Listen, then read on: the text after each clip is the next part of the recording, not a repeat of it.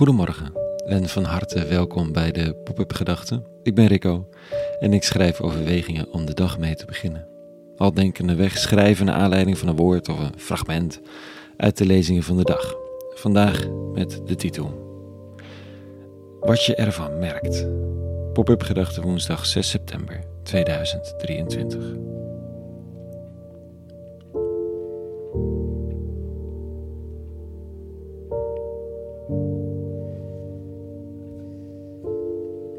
Heeft spiritualiteit enige meetbare impact op de mens? Wat merk je nou aan mensen die zich de moeite nemen om af en toe een stukje te bidden, die zich verdiepen in die oude teksten van christendom of een andere religie, die iets met zo'n kerk hebben, zich er af en toe vertonen, of zich daarvoor het vuur uit de sloffen lopen, gebeurt ook. Je, je kunt er niet een gemiddelde op loslaten. Er is geen meting te doen wat de impact is. Denk ik.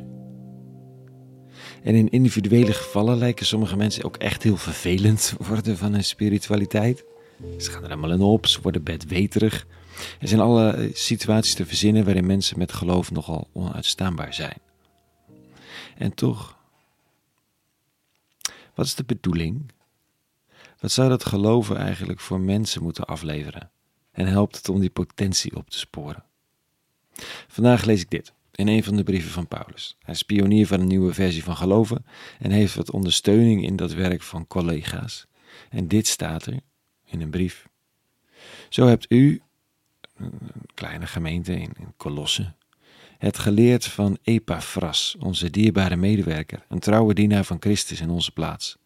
Van hem hebben wij vernomen welke liefde door de geest in u gewekt is.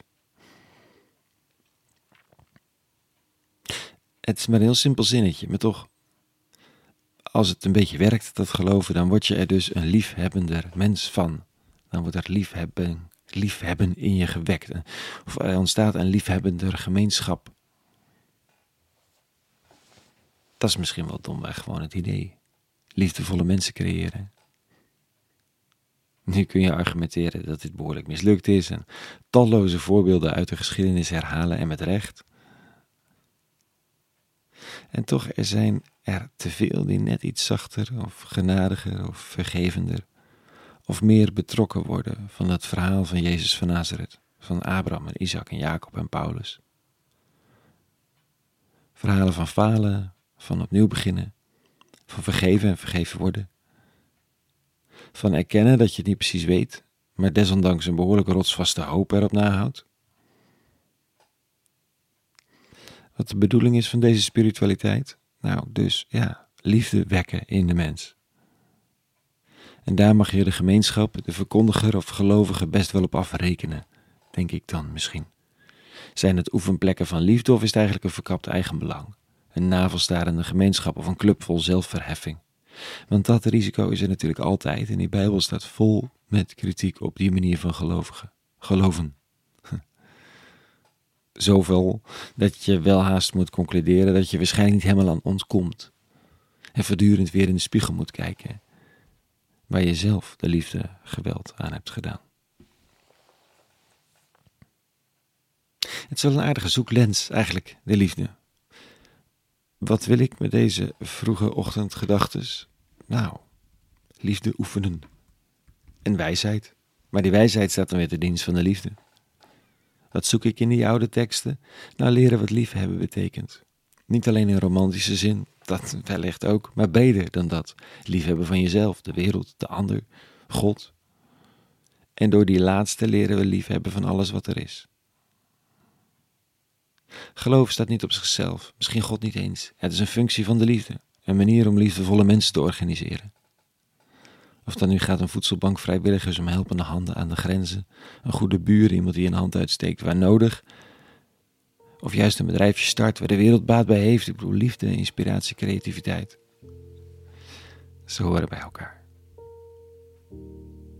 Wat zoek ik vanochtend?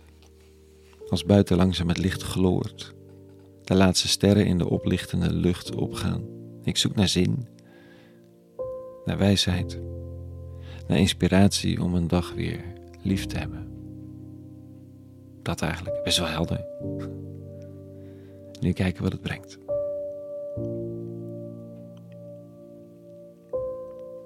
tot zover vandaag. Morgen weer een nieuwe pop-up gedachte. Meer informatie te vinden op www.popupgedachten.nl. Ook hoe je de WhatsApp-melding kunt ontvangen mocht je die nog niet krijgen. En voor nu, vrede gewenst vandaag. En alle goeds.